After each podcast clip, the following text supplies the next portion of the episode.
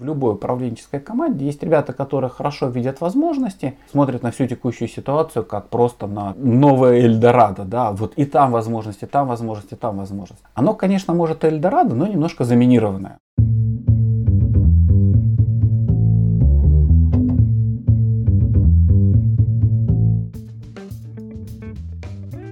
Привет, я Юра Агеев, и это подкаст Make Sense.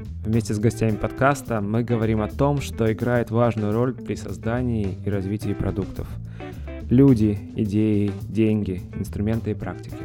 Сегодня мой собеседник Дмитрий Безуглый – больше 15 лет Дима помогает компаниям развивать компетенции, необходимые для создания системных решений. Консультирует компании Авито, Wargaming, лабораторию Касперского, Яндекс Практикум и другие. Конструирует и ведет стратегические сессии и комплексные проекты по разработке стратегии. А также он основал школу, которая называется «Стратегическая мастерская», в которой вместе с другими экспертами обучает стратегическим инструментам.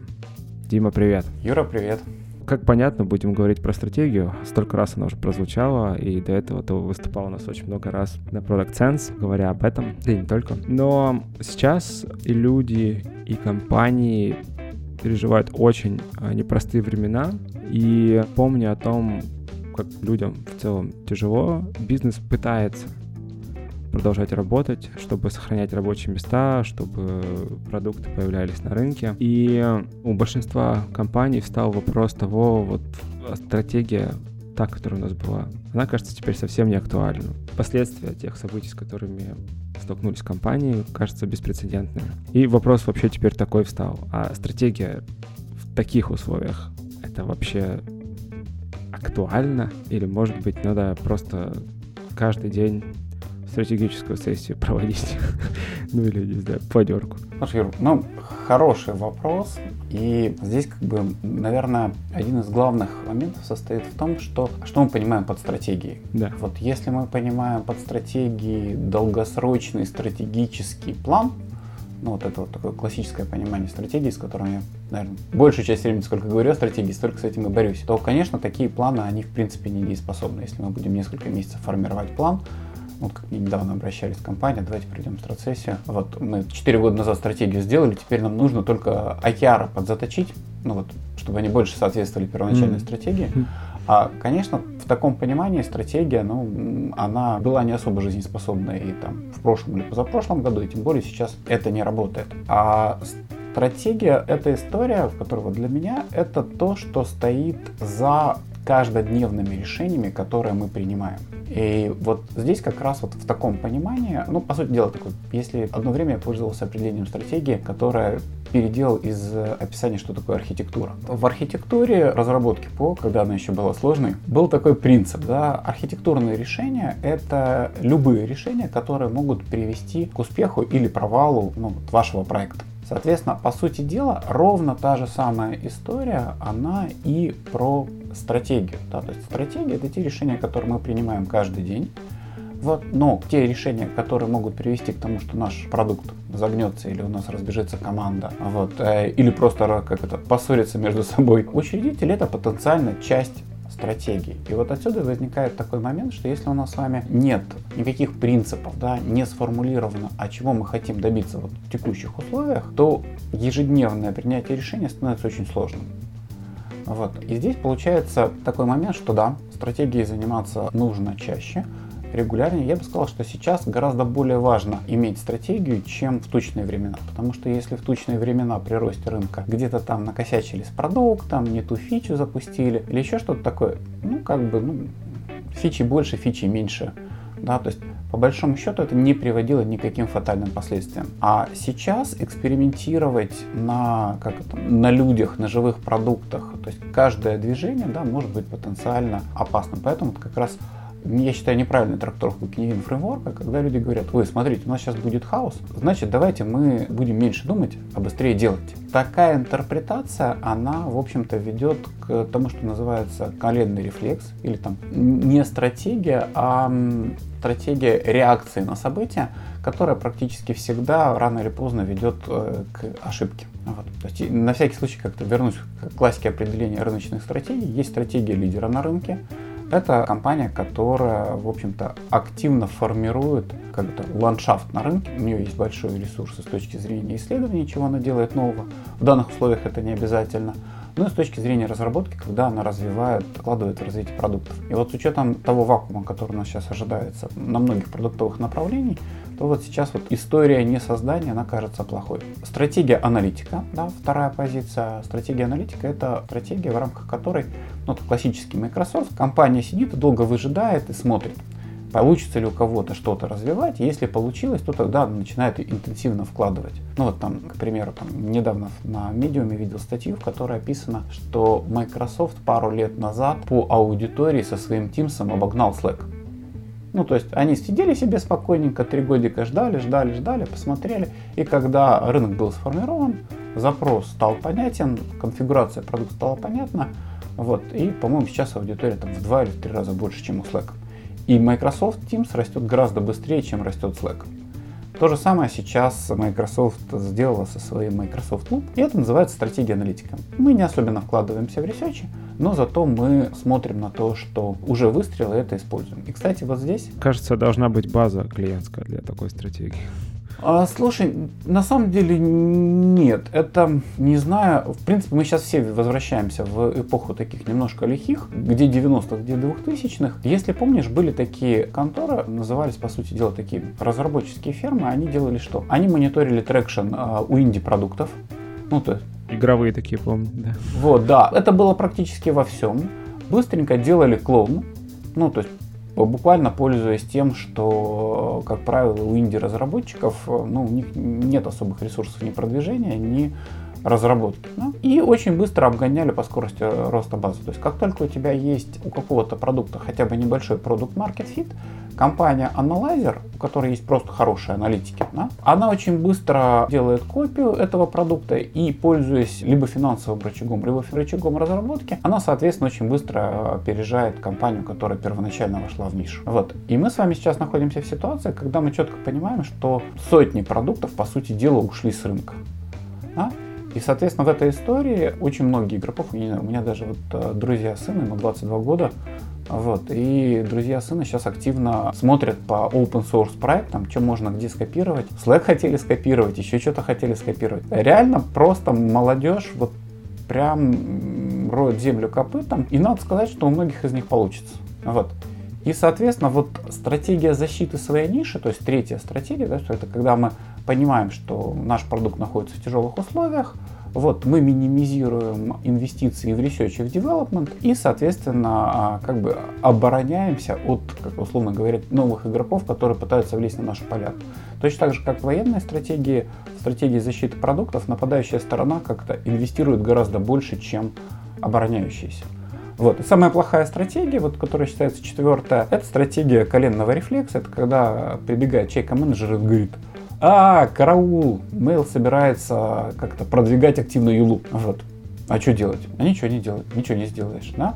Вот эта вот история с коленными рефлексами, она очень чревата, да? Поэтому вот это неосознанное принятие решений, которое часто ведет к ошибкам. Иногда люди соревнуются, кто больше себе выстрелит в ноги. Ну вот если мы вернемся к инциденту, который я все время вспоминаю, часто вспоминаю, как была конкуренция между Авито и Юлой за рынок а, досок объявлений, да, Понимаешь, там же есть очень интересная история, что парень, который сделал Юлу, который появился traction, Mail, когда решил продвигать эту штуку, он же его уволил. Он нанял другого продукта и сказал, слушайте, у нас есть лидер рынка, все, что нам нужно сделать, это скопировать его интерфейсы.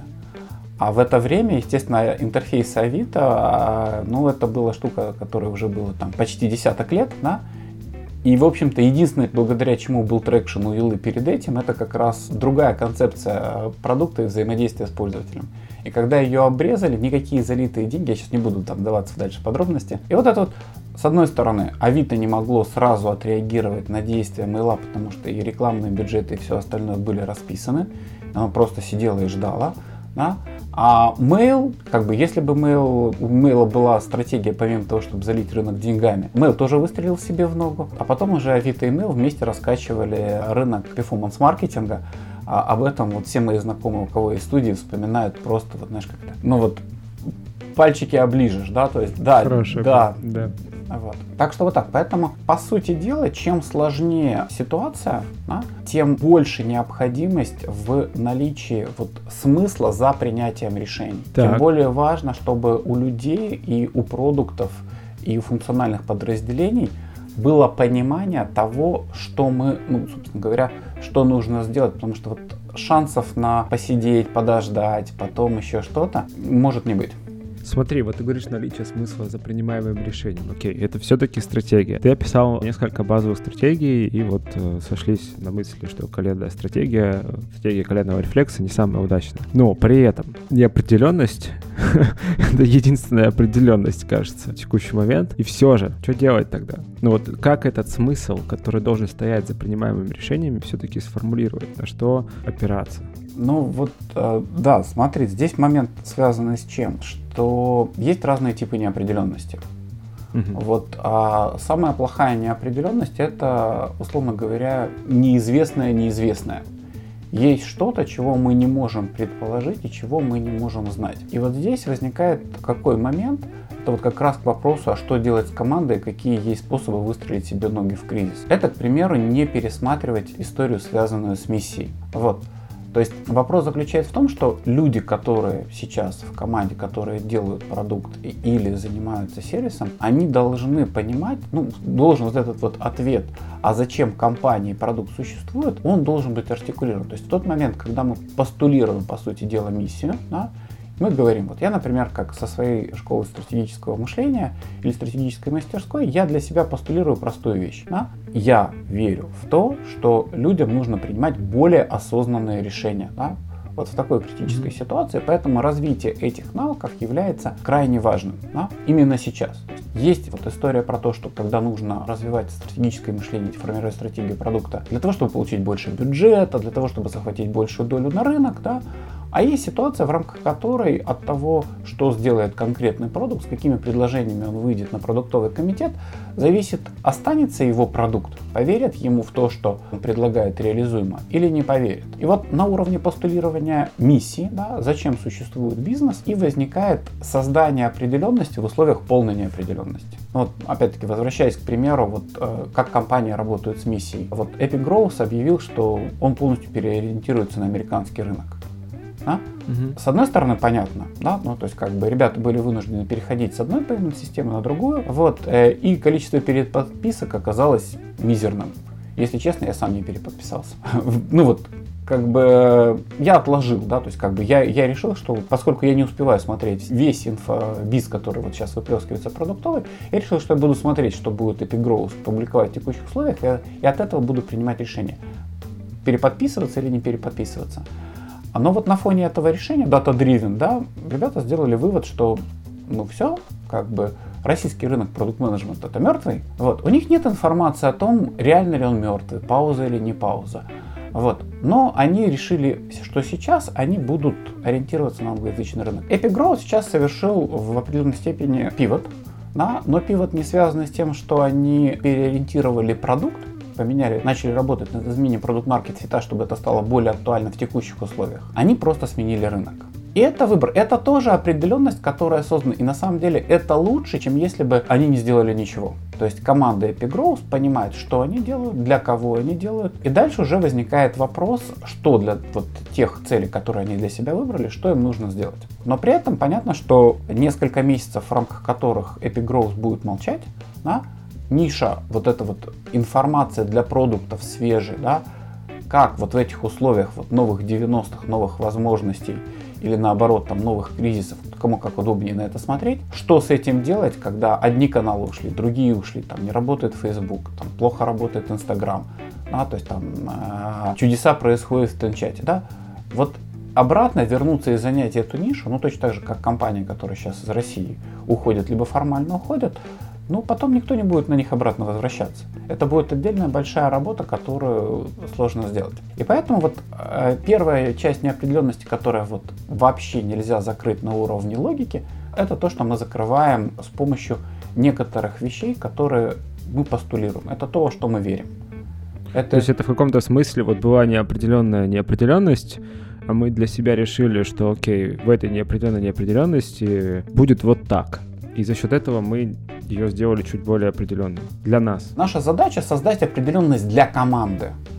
Это же одна из прелестей agile. У вас нет никакой определенности, что вы предоставите э, пользователям через три месяца. Нет этого. Да?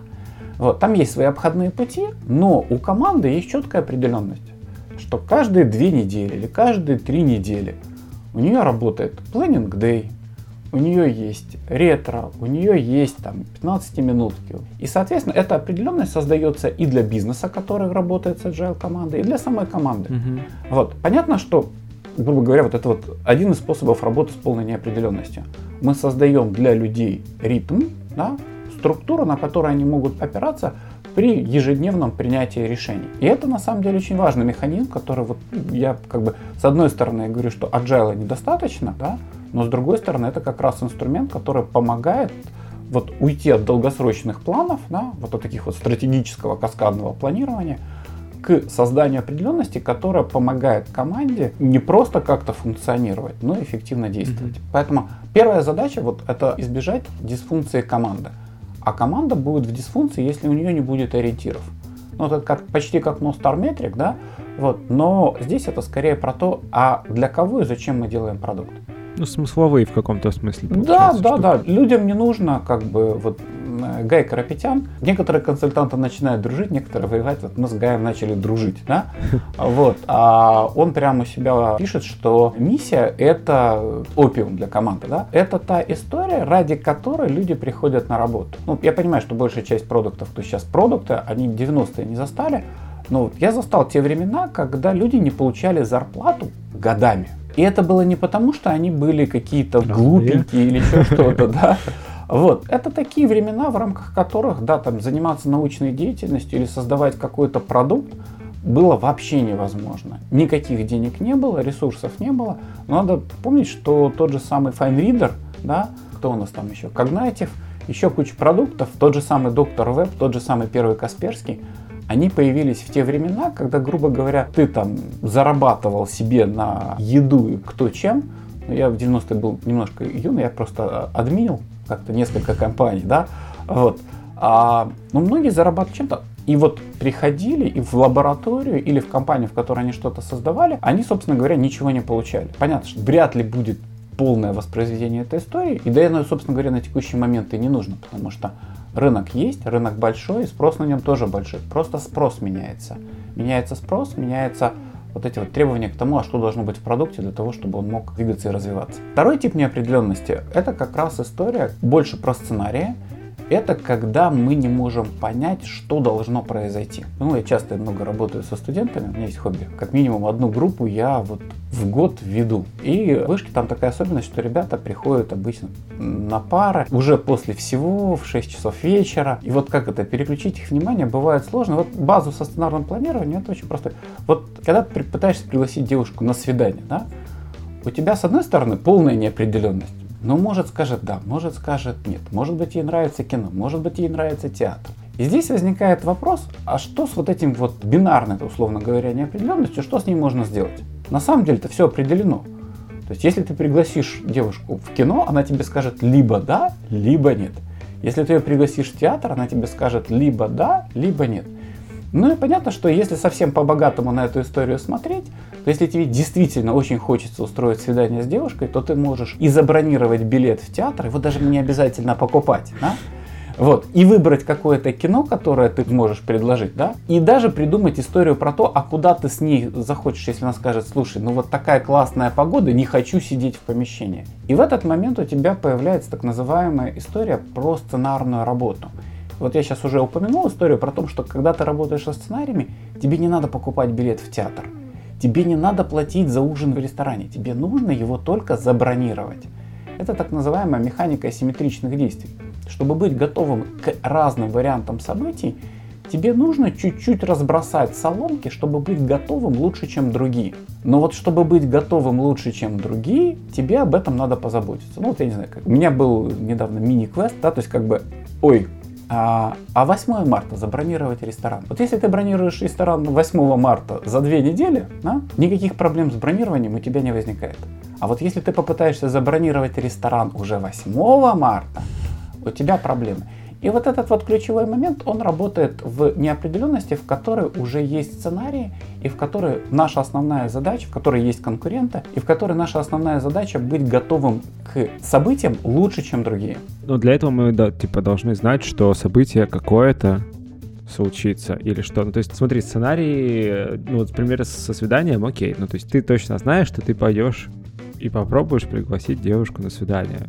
Дальше такой, окей, вот сценарий такой, сценарий такой, сценарий такой. А что в случае, ну, мир не такой простой, не такой бинарный, и бизнес тоже он постоянно там что-то ищет, что-то делает, соответственно, сценариев, кажется, может быть очень-очень много. Ну, смотри, да, если ты идешь а, сверху вниз, ну, то есть пытаешься сказать, ой, давайте мы сначала определимся с геополитикой, да, а потом каскадиком с планированием спустимся до вплоть до того, а что будет происходить в конкретной области. На самом деле, вот я сколько вот уже с 2014 года веду стратегические сессии и практически сразу начал использовать сценарный квадрант. И там есть очень интересная механика, связанная с чем? Что когда ты берешь для сценарного планирования, даже в глобальном, так сказать, на глобальном уровне, значимые переменные, ну, то есть какие вот альтернативы, ну, к примеру, да, то есть как бы, что мы брали, когда планировали, э, работали с рынком платформ, да, как будут развиваться взаимоотношения бренды и не агрегатора, а вот, собственно говоря, маркетплейсы. Да? И мы смотрим, окей,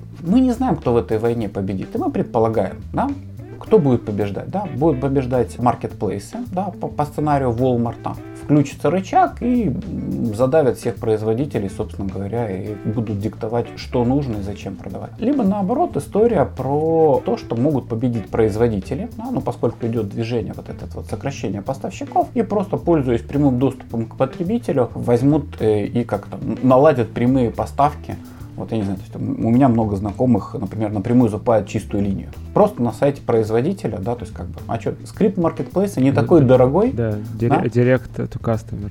Да, да, да, директ to customer. Вот. И когда мы раскидали эти сценарии, ну, то есть там не хочу погружаться, да, то есть мы собрали сценарный квадрат, посмотрели, и я, например, словил очень простой инсайт. Не скажу за всю команду, которой мы тогда работали, да, то есть кто-то не увидел этого, а на самом деле работают все четыре формата, да, все четыре сценария просто в разных вариантах. То есть, грубо говоря, как бы там ни было, а вот это вот взаимодействие поставщики и маркетплейсы, оно выльется в то, что будут и сильные бренды, которые будут напрямую работать с кастомером, да, и будут маркетплейсы, которые в определенной категории товаров будут рулить рынком и по сценарию Walmart. И на самом деле это уже есть сейчас. Мы задумывались об этом как на том, что это будет когда-нибудь.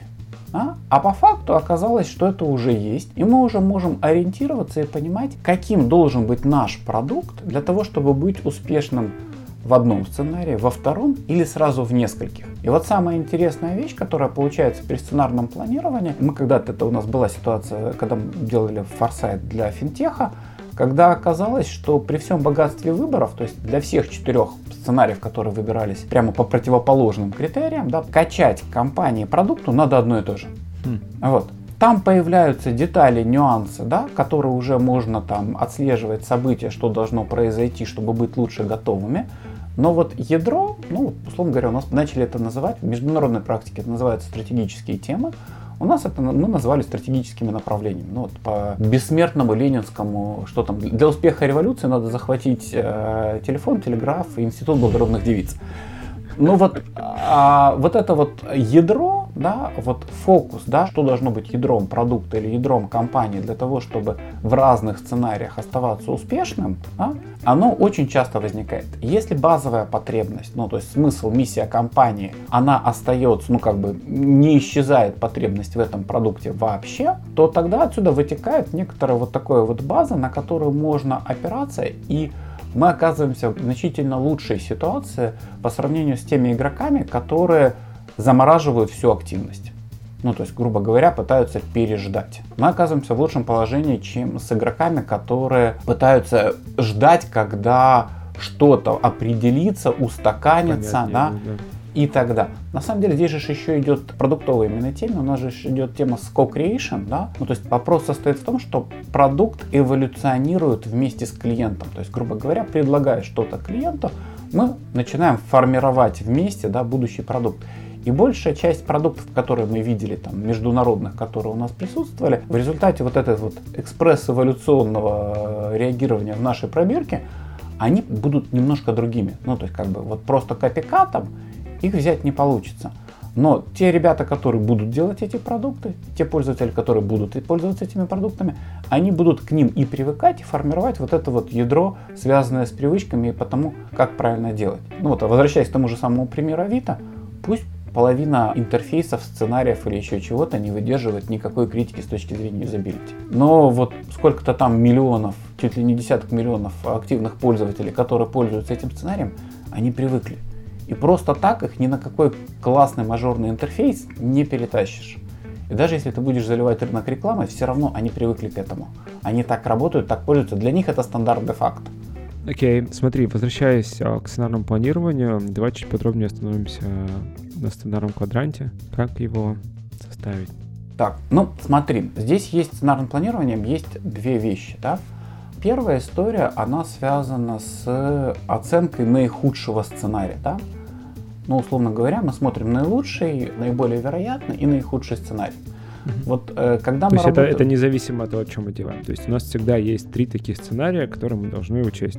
Смотри, это скорее история про то, что это позволяет эффективно отработать механику, в которой работает человеческий мозг. Да? Mm-hmm. Мы, мы, в принципе, ну то есть у нас в любой управленческой команде есть ребята, которые хорошо видят возможности, смотрят на всю текущую ситуацию как просто на новое Эльдорадо, да, вот и там возможности, там возможности, там возможности. Оно, конечно, может Эльдорадо, но немножко заменить заминированная. Да?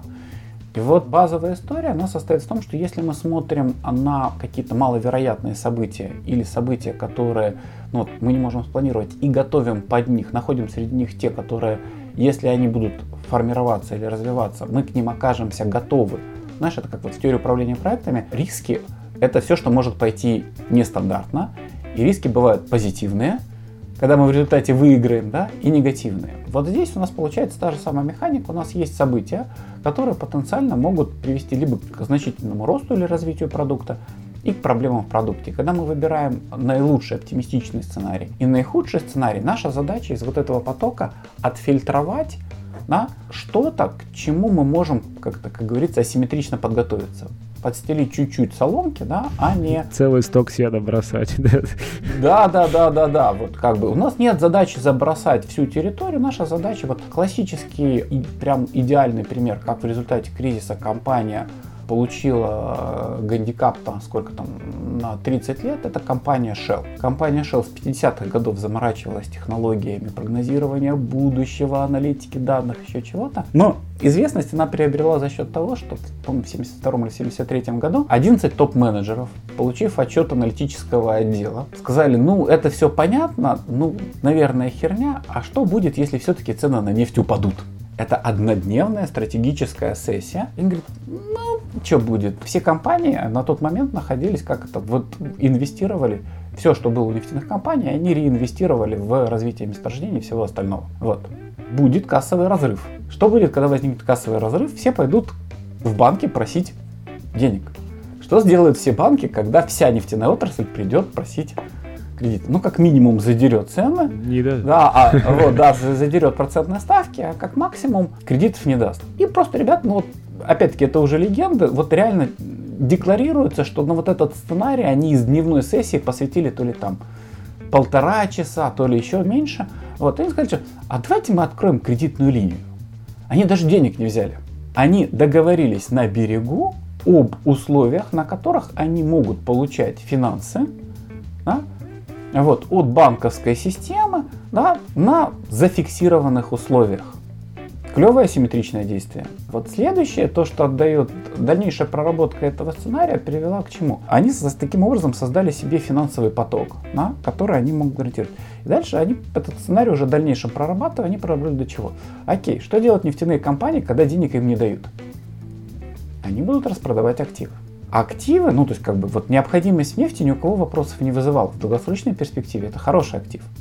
Но в краткосрочной перспективе, когда все нефтяные компании начнут продавать активы, они упадут в цене. И компания Shell сделала очень простую, сформулировала стратегию, звучащую следующим образом. Когда другие компании начнут распродавать нефтяные активы, мы будем скупать нефтяные активы шельфа Европы.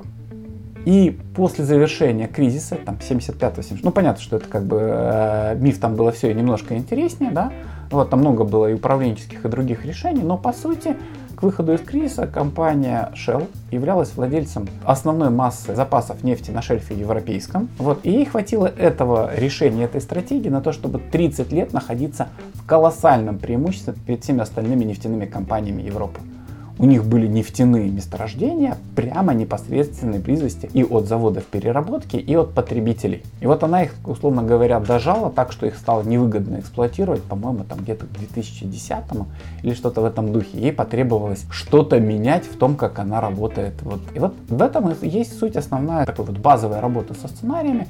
Мы видим некоторые события, которые или возможности, которые являются, на самом деле, возможности или угрозы это одно и то же. Да? То есть все, что является значимой угрозой на рынке для всех игроков, а, на котором миссия, да, то есть вот ценность самого продукта не теряется, все, что является угрозой, все является возможностью. Вопрос заключается в том, заготовишь ли ты, а это и есть история со стратегией, заготовишь ли ты себе рычаг, который позволит тебе использовать эту возможность эффективнее и быстрее, чем конкуренты. Сценарном анализе, в сценарном квадранте, когда мы создаем уже сценарное пространство, мы берем несколько переменных, из которых мы формируем, по классике, когда мы говорим о квадранте, например, мы берем самые ярко выраженные там тренды, например, мы можем взять историю, как долго продлятся военные действия, конфликт. Мы не можем этого предугадать, мы не можем это оценивать, и на самом деле ни один, ни военный, ни другой аналитик сейчас не может сказать, то ли будет заключен мир да, через месяц, да, то ли эта вся история затянется еще на год, а может быть, не дай боже, как, как в Афганистане на 10 лет. Да. И вот мы, соответственно, можем создать для себя одну сторону сценарной таблицы, в рамках которой будет боевые действия закончатся практически сразу, там, в течение месяца, да, среднесрочная перспектива и там долгосрочная перспектива. Вот у нас одна сторона, да, которая определяет нам будущее. Второй вариант, который мы можем, а, мы можем, к примеру, выбрать а какой будет уровень изоляции. Уровень изоляции до там, уровня железная стена, да, вот там Советский Союз, вот, в рамках которого даже интернет-пакетики не будут бегать через границу, да, только через прокси для по специальному разрешению от специальных надзорных органов, да.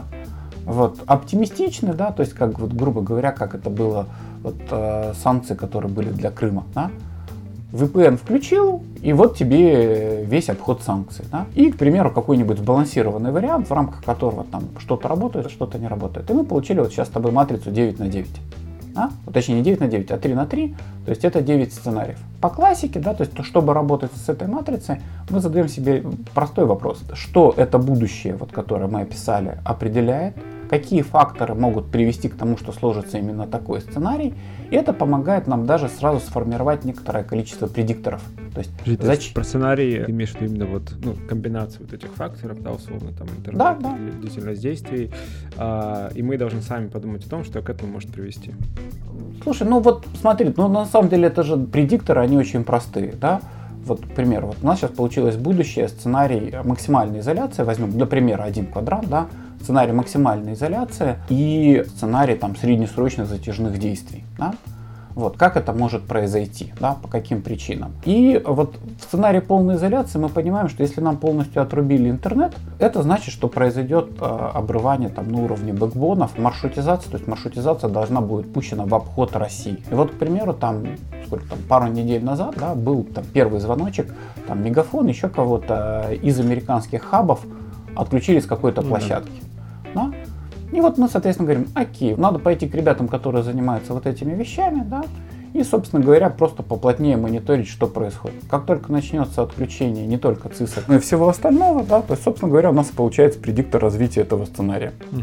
А вот эти показатели мы выбираем, исходя из того, насколько они нам важны. Ну, то есть, понятно, а, что слушай, конкретные тут... примеры, они важны для всех, но то, что важно для нашей ситуации, для нашей... Нет, смотри, а здесь немножко по-другому. То есть, когда мы описываем сценарий вот по сценарному квадранту, как может развиваться наша... То есть, мы смотрим всегда, в сценарном квадранте мы всегда смотрим на экосистему, ну, то есть на нашу среду. Я сейчас выбрал сценарий глобальный на уровне страны. Точно такие же сценарии могут быть выбраны на уровне, э, к примеру, региональной какой-то компании, да?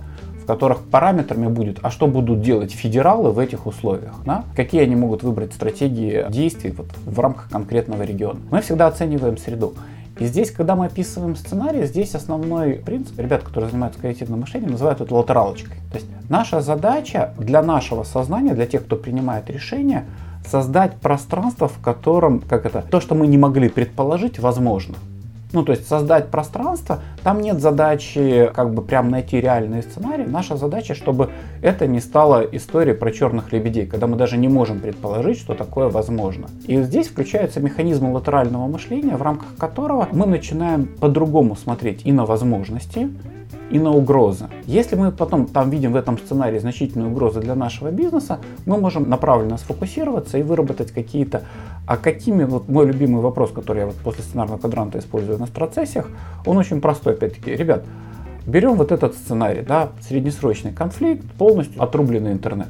Вот для нашего текущего продукта, для нашего бизнеса мы какими должны быть стать, чтобы быть успешных в этих условиях? Что является номер один с точки зрения там? Что будет нашей киллер фичой? Что нам нужно сделать, чтобы победить конкурентов? И вот это вот движение, его еще называют как э, часто реверс инжиниринг. Когда мы представили себе, во что превратится наш продукт, чтобы быть успешным, да, мы дальше можем отмотать, а что нам нужно для того, чтобы мы имели возможность быстро сформировать вот такую конфигурацию либо компании, либо продукта, либо команды. Ну вот и соответственно вот отсюда у тебя получается. То есть если мы работаем в большой стратегической сессии, то мы можем рассмотреть ну, там, работу с четырьмя вариантами будущего. Она позволяет вытащить вот эти моменты, которые, во-первых, позволяют в случае возникновения этой ситуации не попасть во вторичный шок. Ну, то есть, как бы, в чем опасность, э, ну, что такое дисфункция или дисордер, когда команда управленческая не в состоянии ничего сделать мы все были там 24 числа, оказались в ситуации шока. Даже те, кто предполагал, что возможно такое развитие, они оказались шокированы в течение некоторого времени недееспособны. А? а в ситуации, когда у нас с вами и обозначены предикторы, да, то есть признаки того, что развивается именно этот сценарий, когда еще как бы нет оснований для шока, да, и у нас уже создано пространство, в котором мы понимаем, а что нужно сделать, чтобы там, сохранить продукт, да, ну, это вот как классика жанра, я не знаю, меня когда-то впечатлило в 15-летнем капитане. История связана с тем, что если шторм заливает судно, то надо взять лом и проломить борта. А? Нанести целенаправленный вред да, кораблю, своему продукту, да, что-то нужно обрубить. Действие простое, примитивное. Но если вот этой заготовки нет, на уровне ментальности, на уровне понимания, что нужно сделать, то корабль потонет. Да? И вот здесь у нас ровно такая же ситуация. Наша задача быть готовым в рамках сценарного планирования к тому, чтобы управленческая команда или продуктовая команда была готова действовать. Тут, наверное, еще напрашивается вопрос, что сам сценарий из себя представляет. То есть, ну, как вот из того, что я понял, это если то, и мы начинаем расписывать, ну, типа, если вот такое-то случается, то мы делаем вот это, вот это, вот это. То есть фактически это там, ну, может быть, несколько абзацев текста, которые просто запустят потом процесс каких-то действий. Слушай, ну вот на самом деле, как таковая технология именно работы со сценариями, она очень богатая. То есть она очень старая, вот, она очень богатая, потому что есть история, в которой мы можем использовать сценарий как такое дерево развития будущего, да, в которой у нас прям появляются точки принятия решений. Да что если мы будем ждать до определенного момента, то надо делать вот это, вот это, вот это. И это большая теория, которая в Штатах, ну, по крайней мере, то, как меня когда-то э, учил э, дядька из Канады, это большая теория, которая называется окно возможностей. То есть развитие каждого сценария у тебя для продукта есть окно возможностей, в рамках которого, если ты стартуешь вовремя, то ты на коне. Ты можешь выиграть от развития этого сценария. Если ты начинаешь, если ты опаздываешь, да, запаздываешь, но чуть-чуть, то ты, скорее всего, еще что-то можешь урвать позитивное. Вот. Ну а дальше начинается история, что тебе придется очень быстро бежать, чтобы оставаться на месте, и просто чтобы не потерять, если этот сценарий развивается. То есть поэтому вот здесь один из ключевых моментов, он работа со сценариями, она позволяет вот эту вот последовательность событий, да, уловить, с одной стороны. С другой стороны, Поскольку самая долгая штука, которая у нас работает, это мышление, да? вот реально продумать, проанализировать варианты. То есть если мы готовы спекулятивно под какие-то особенно плохие или наоборот особенно хорошие возможности заранее подготовить уже план, да, как действовать, да, мы тоже можем его подготовить в формате сценариев. То есть, причем сценарий готовится каким образом? О чем ты говоришь, да? То есть, если произошло это событие, то мы делаем вот это. Если это у нас не получилось, то мы делаем вот это. Если у нас получилось, то есть у нас, по сути дела, формируется такой гибкий алгоритм, в котором на нулевом уровне проработки сценария мы прописываем только ура сценарий, как мы достигнем результата. Да? Вот. И на то, чтобы его разработать, команде там требуется, я не знаю, полчаса. Да? накидать, обсудить, добавить еще чего-то. Если у нас приближается как-то час чели, есть предикторы, которые показывают, что да, скорее всего потребуется немножко больше, мы можем проработать второй слой. Это, например, ошибки, которые могут возникнуть на шаге, где нам надо постелить соломочку. Да? Вот. И вплоть до того, что мы можем, в принципе, выработать то, что называется мультитрек стратегией. В э, Академии Sense вы переводили в свое время статейку и Тамара Гилларда да, про мультитрек strategy. Да. А мы можем для себя заготовить под какую-то ситуацию, мы можем даже заготовить прям принципиально разных сценариев, да, по которым мы будем действовать и достигать успеха. Ну вот классический пример, который Гиллар так приводил в э, статье, это история про то, что мы можем ну, допустим, Стив Джобс, да, подстелил соломку, если у него не получится захватить рынок телеком, да, с телефонами, он будет использовать в качестве среди носителя для Apple Music, да, будет использовать iPod. Это была его соломка, которую он подстелил в виде отдельно созданного устройства да, для того, чтобы реализовать тот актив, который он создавал. И когда он, ему все-таки удалось захватить рынок сотовой связи, он, собственно говоря, спокойненько iPod он, собственно говоря, свернул до базовой такой второстепенной функции, которая, ну, насколько я понимаю, сейчас практически не развивается. Я, я не знаю, кто им пользуется. Не-не-не-не-не. То есть смотри, тут же как-то надо помнить простую вещь. У нас iPod это как это понты. Да? А в Штатах за каждую нелицензионную песенку тебя могут... Да э, нет, это понятно. Я к тому, что, ну, если он звонить не может, ну, не знаю, ну, такое. А похож ведь на телефон, похож. Окей, давай двинемся дальше. Со сценариями нужно думать. Я не скажу, что это просто, но сама идея того, что классно заготавливать сценарии, звучит очень и очень здраво. Но остается еще один вопрос к этим сценариям. Риски. Да, то есть мы, кажется, в сценариях мы пытаемся эти риски, ну да, вот ты правильно такую аналогию привел, да, немножко подбросить соломки, чтобы потом, когда, если мы вдруг начнем падать, было уже не так больно. Но с самими же рисками есть тоже способы работы. Да, то есть какие инструменты есть для того, чтобы эти риски отрабатывать? Смотри, тут есть два уровня работы с рисками. Первый уровень работы с рисками – это когда мы защищаемся.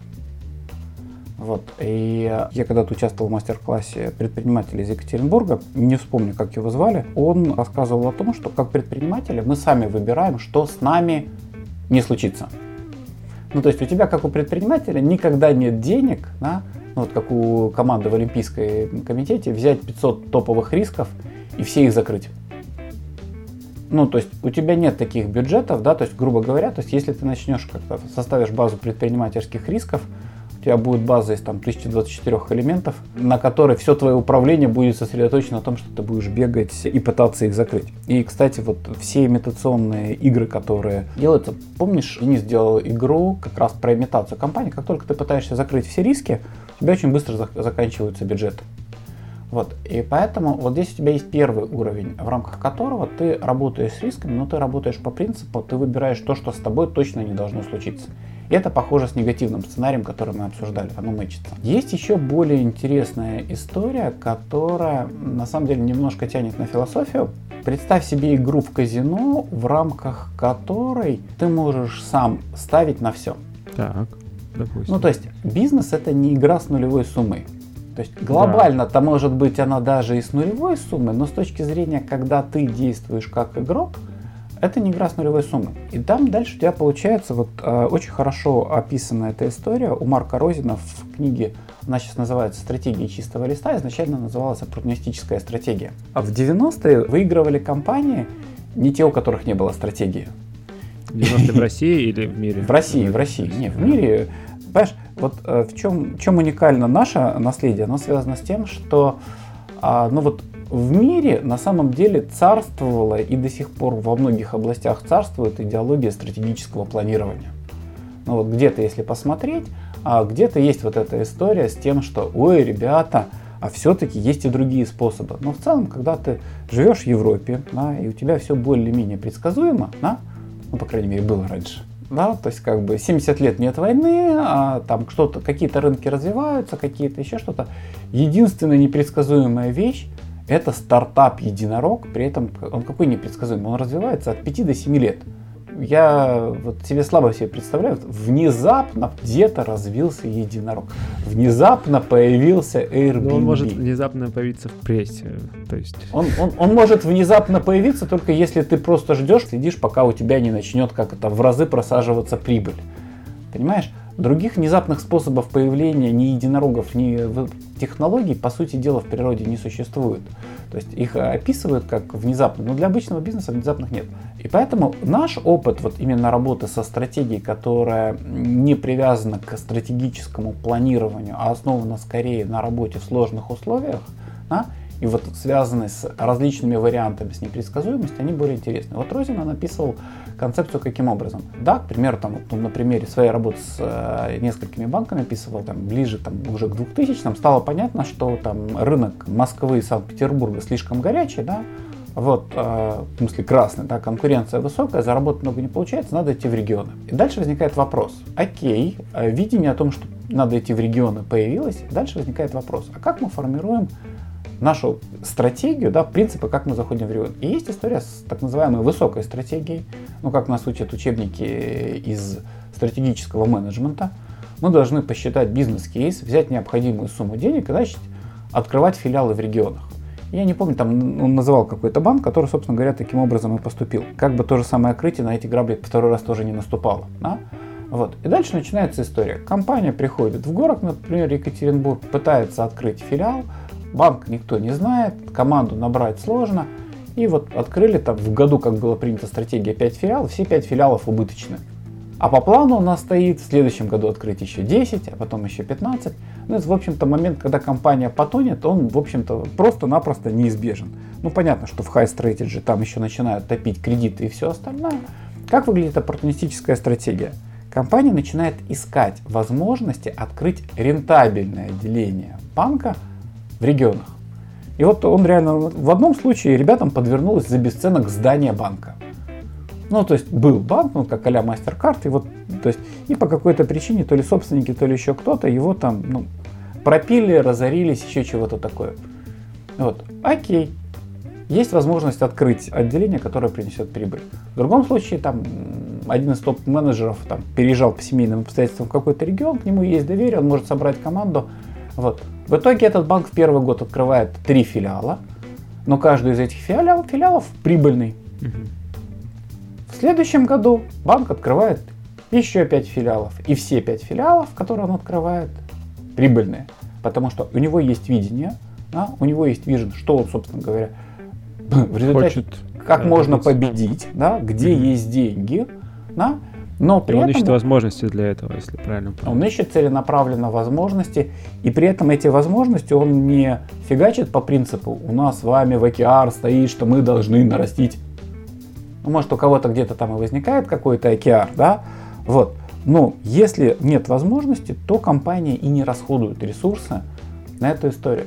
И вот здесь вот именно как раз история с неизбежными рисками, она именно связана именно с тем, что наша задача сделать так, чтобы нас не убили риски, которые фатально могут возникнуть в связи с изменениями бизнес-среды, на подстелить соломку. А вторая задача сделать так, чтобы нас не убили наши амбиции, связанные с тем, что мы, начинаем делать что-то, что на самом деле либо не очень еще хорошо понимаем, либо то, что работать не будет. Вот. И, соответственно, вот здесь как раз и получается мы возвращаем к вопросу того, что в тучные времена, вот это хорошая история, я все время вспоминаю, а, девушка на продукт менеджмент фестивале из Инстаграма говорит, мы оттестировали 600 гипотез новых фич в Инстаграме. Три из них мы заделиверили. Три ну окей.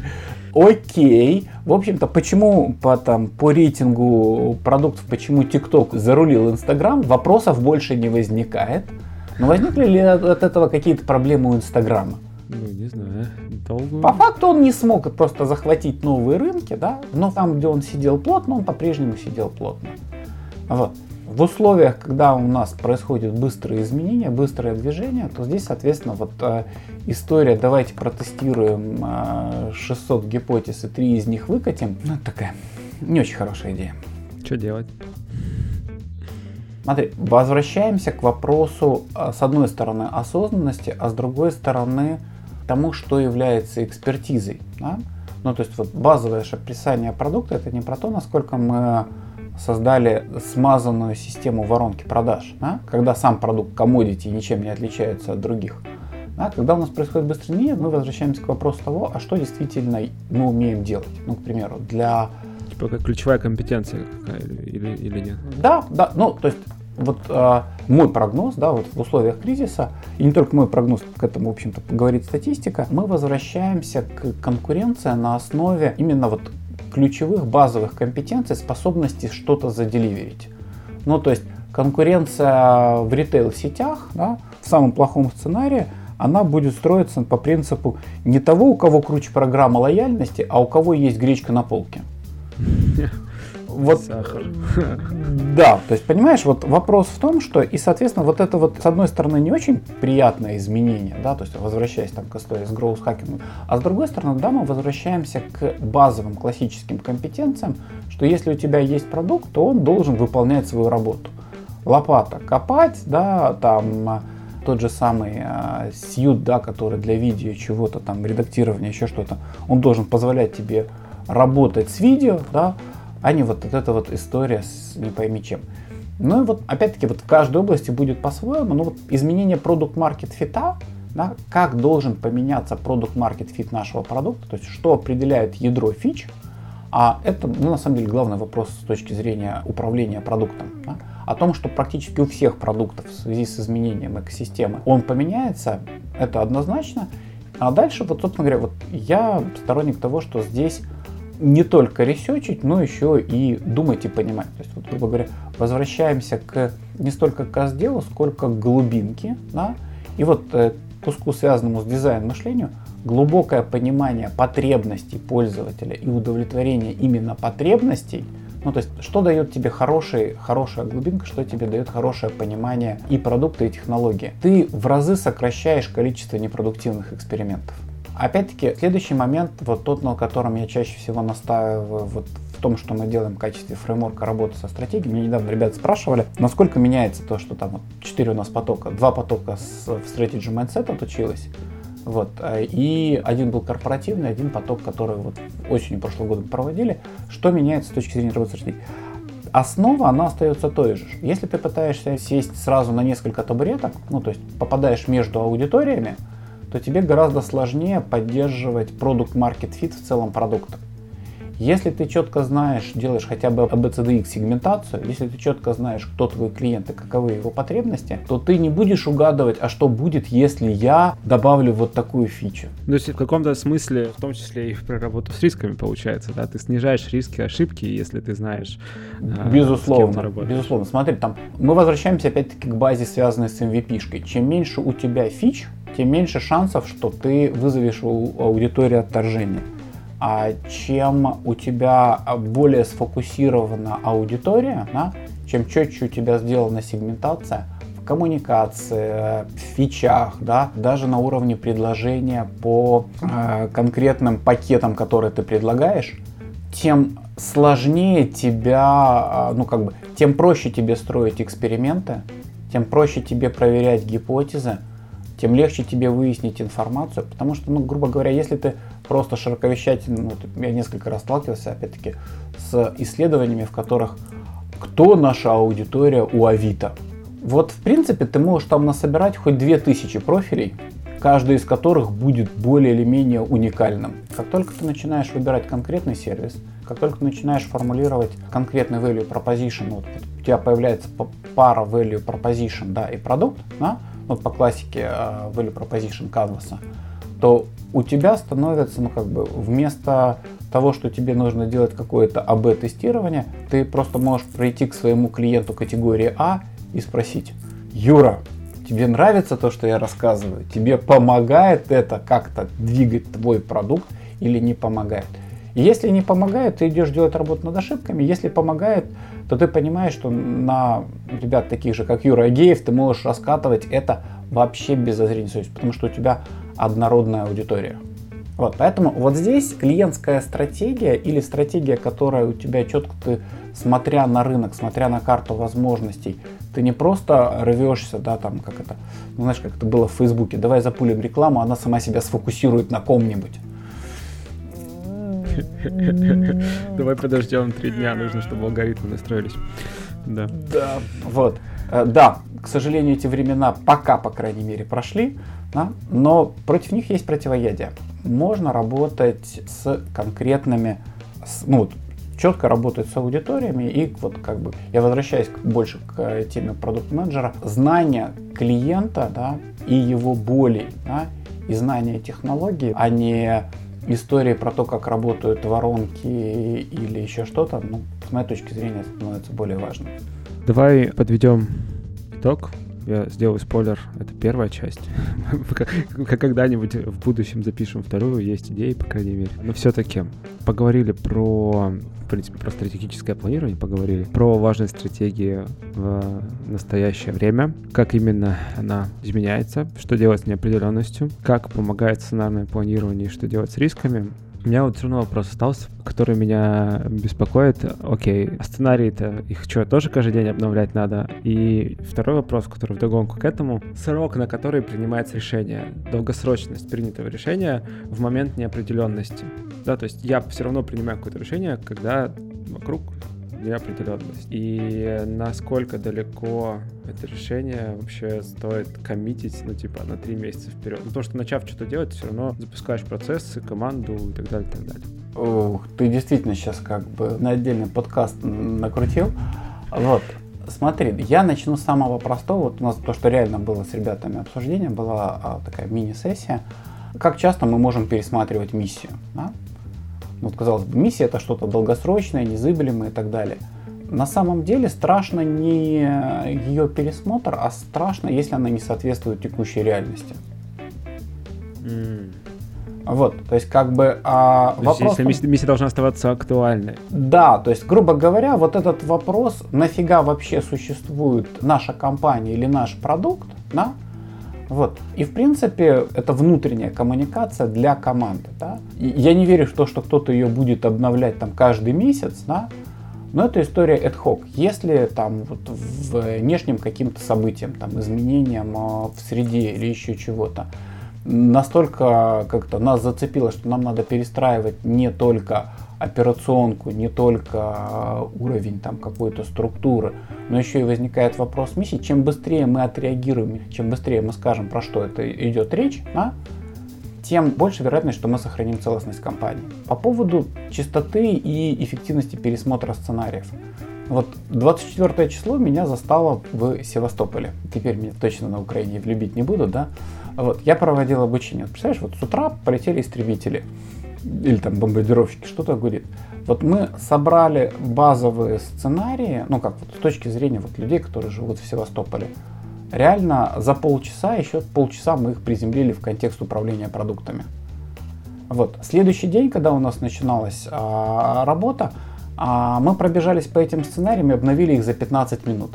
Так, этот наш страх, то, что нас беспокоило, уже не актуален. Да? А вот это и вот это актуально. Я вот на уровне компании или продукта в принципе не, как это, не сторонник того, чтобы это дело таким образом проводить. Вот, но в принципе, то есть тебе надо возвращаться к сценариям настолько часто, насколько у тебя люди готовы впасть в ступор, и они не могут действовать, потому что у них вука. Вот я вообще не согласен с историей с бани, да, вот, потому что мы с вами все-таки живем в мире, который сложен из большого количества процессов и последовательностей. И они как карточный домик не умеют зависать в воздухе, останавливаться и прочее, прочее. Вот. А вука-мир это когда люди не понимают, что происходит. И нам надо размораживать. И вот чтобы размораживать эту историю, в общем-то нет никаких проблем. Мы проводили недавно с Product Lab, мы проводили такой небольшой вебинарчик по антикризисной, по антикризисной системе, которую надо формировать компании. И вот у нас сейчас сформировалась, я как-то собирал обратную связь, и вот кто-то сказал, что стратегическую сессию, ну то есть это ревью вот э, сценариев будущего и всего остального, кто-то 3 месяца, кто-то 6 месяцев. Тактическую сессию, когда мы обновляем приоритеты условно операционные, вот, э, можно проводить хоть раз в месяц. И вот, по сути дела, я всегда вспоминаю, что вот Amazon в период бурного роста, он проводил для 14 вертикально интегрированных холдинга, каждый размером со Сбербанк, он обновлял стратегию каждые 6 месяцев. И, в принципе, это вот в ритм работы, когда в стратегической сессии мы Понятно, что нам не надо там сильно много залазить и там в миссию или видение, вот, но когда мы перебираем вот эти наши э, инициативы, да, портфель инициатив, которые у нас направлены, к примеру, либо а, антикризисные, либо наоборот, как использовать возможности в кризис, да, вот, чтобы обновить их, это в принципе вполне более чем нормальный ритм. И э, возвращаясь к истории с agile, если мы в команде готовы потратить один день из 10 рабочих на а, управление вот этим вот гибкостью, да, на операционное планирование, на обновление данных по спринту, то потратить пару дней в квартал, да, для того, чтобы у нас, вот, грубо говоря, смысловая ось компании, да, зачем мы работаем, что мы делаем, да, на что обращать внимание, была собрана, ну, в принципе, не такие большие накладные расходы, грубо говоря, на тупняк и на терки, которые возникают, когда а, вот, ну слушай, ну это же реально сейчас происходит. В половине компаний сейчас команды висят в подвешенном состоянии. Они не знают, что будет с их продуктом. Они сначала там несколько недель ждут, когда наступит рассмотрение их продукта на продуктовом комитете. Да, по 15 раз меняются вводные, а чего от них ожидается. А потом еще, когда, как это, я даже сейчас знаю один кейс, когда реально э, у ребят решение принято по закрытию проекта, а никто дальше не торопится делать коммуникацию, что будет с командой. Э, и естественно, что, ну вот, по сути дела, на всех уровнях народ начинает э, шебушиться, копать, переходить в другие компании. Вот. Ну, это уже вопрос там дальше личной стратегии, да? Кто как тоже можно делать через сценарное планирование. А, слушай, я, ну, под завершение нашей беседы, я могу поделиться своим, так сказать, опытом. Вот я когда 15 лет назад а, уходил из компании Люксов, там, с позиции мега типа крутого проект менеджера которому больше не интересно было project менеджерить, я сделал правильное решение с точки зрения ценностей. Да? Ну, то есть я решил, что там наибольший импакт я смогу нанести людям, если я буду не делать конкретные проекты, а буду делиться своим опытом. Ну, вот такой вот. А с одной стороны, ну и более того, там а, ставка на управление продуктами, еще что-то, которое производишь, она была в принципе неплохой. Но у меня, как человека, который привык работать в проектной среде, у меня не было стратегии. Я просто понимал, что есть что-то правильное, да, и, грубо говоря, руководствовался стратегией под названием а, «делай, что должен, и будь, что будет». Но в результате три четверти моих инициатив, которые то, что я задумывал и делал, они просто не попали в то самое окно возможностей. Когда я создавал компанию «Системный подход» и говорил, ребята, agile не хватает масштабируемости, какой я был молодец. Scalable Agile появился еще через 8 лет. Понимаешь? И вот эта вот вещь, да, то есть как бы а, одного понимания или одного видения, то есть без понимания и видения грустно. Ну, то есть ты превращаешься в белку, которая бегает в потребительском колесе. И как говорил Генри Форд, потребители никогда не попросили бы меня ничего, кроме более быстрой и выносливой лошади. Да? То есть без видения и понимания ты можешь никуда двигаться. Но если у тебя даже есть видение и понимание, если у тебя нет стратегии, то дальше это становится русской рулеткой, да, то есть вот как бы ошибка выжившего, да, повезет тебе или не повезет. Вот я смотрю на инструменты работы со стратегией именно как инструменты, в рамках которых у тебя есть, ну, условно говоря, высокоуровневый план, не классическое планирование, да, а основания смысла, которые помогают тебе быстро понимать, что происходит и что надо делать. Потому что вот этот вот момент, одних ценностей, к сожалению, что правильно, а что неправильно, уже недостаточно. Тебе к ним надо еще приложить понимание того, а как ты можешь этим, условно говоря, ценностям послужить лучше. Вот последние пять лет я ребятам, которые меня консультируются, как строить карьеру эксперта, я говорю, не, ребят, не надо идти как Дмитрий Безуглый. Это плохо, да, потому что если ты просто там делаешь тренинг, его куда-то публикуешь, кому-то запихиваешь, с кем-то работаешь, еще чего-то, ты крутишься в операционке. Да? И некоторые считают тебя теоретиком. Или многие считают теоретиком. Да? С одной стороны, я получил достаточно много опыта работы, да? с тем же Wargaming и даже вот, там, в прошлом году с Яндекс Практикумом. Вот. А с другой стороны, любой человек, который вещает из позиции человека там, CPO, даже если он на этой позиции был год, да, он обладает гораздо большим весом и гораздо большим импактом. То есть хорошая стратегия вот с точки зрения экспертной, она состоит в том, что ты берешь проект, делаешь его клево, на 2-3 года как минимум в компании, а дальше работаешь на визибилити. То есть распространяешь этот опыт, растишь свой бренд и, грубо говоря, еще через год или даже меньше ты выходишь в другую компанию.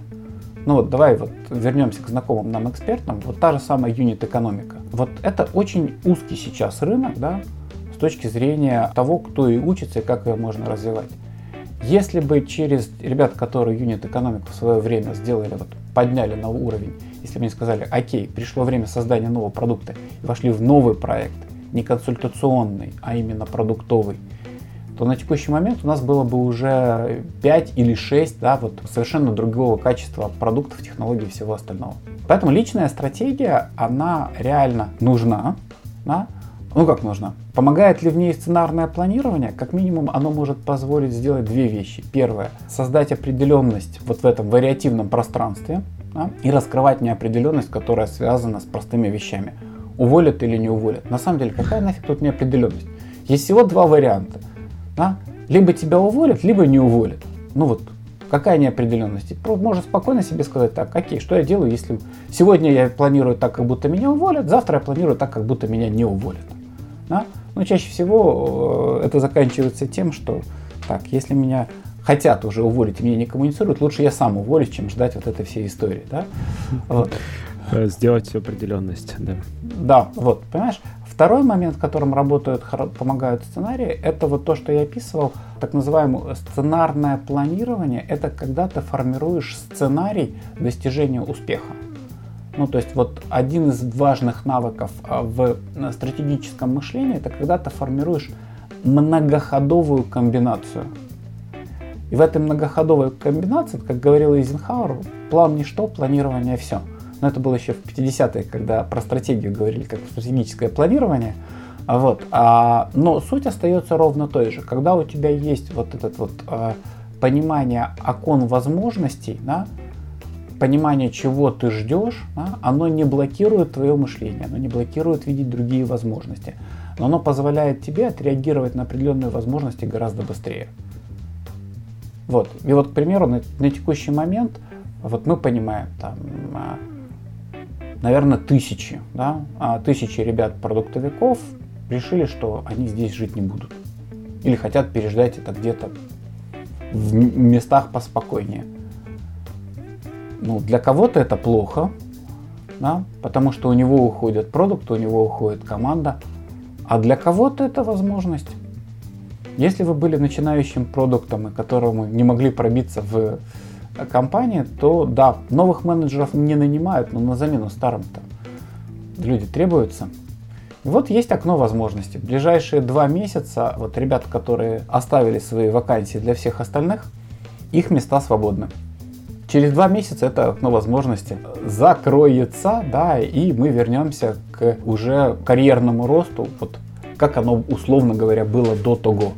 Сначала посиди на одной позиции, потом на другой, потом на третьей. Точно так же сейчас внутри компаний, помимо того, что можно защищать э, и формировать стратегию своих продуктов для того, чтобы, если вы видите их возможности в текущих условиях, чтобы они получали, как минимум их не сокращали, а как максимум они получали дополнительные бюджеты, а таких как минимум 9%, да, то есть в портфеле почти каждой компании как минимум 9% продуктов могут выиграть от инвестиций в текущий период времени. И вопрос заключается в том, а какие позиции вы можете занять с точки зрения того, что действительно многие ребята уходят, вот, это актуальное требование многих компаний, что на удаленке работа невозможна. Да, да. Окей, заканчиваем. И надеюсь, что наш разговор о стратегии, сценарном планировании и работе с рисками поможет кому-то справиться с неопределенностью, может быть, личной стратегии или стратегии работы с продуктом. Дима, спасибо тебе большое, что нашел время поговорить. Было очень интересно. Юр, тебе спасибо большое за то, что ты как-то не бросаешь и нас, экспертов, и, и всех продуктов, да, и делаешь свою тяжелую но важная работа. Ей, спасибо. Если вам понравился выпуск, оставляйте комментарии, ставьте лайки в сервисах, где слушаете подкаст. Собственно, это был подкаст Make Sense, его ведущий Юра Геев. Моим собеседником был сегодня Дмитрий Безуглый. Спасибо, что были с нами. До следующего выпуска. Пока. thank you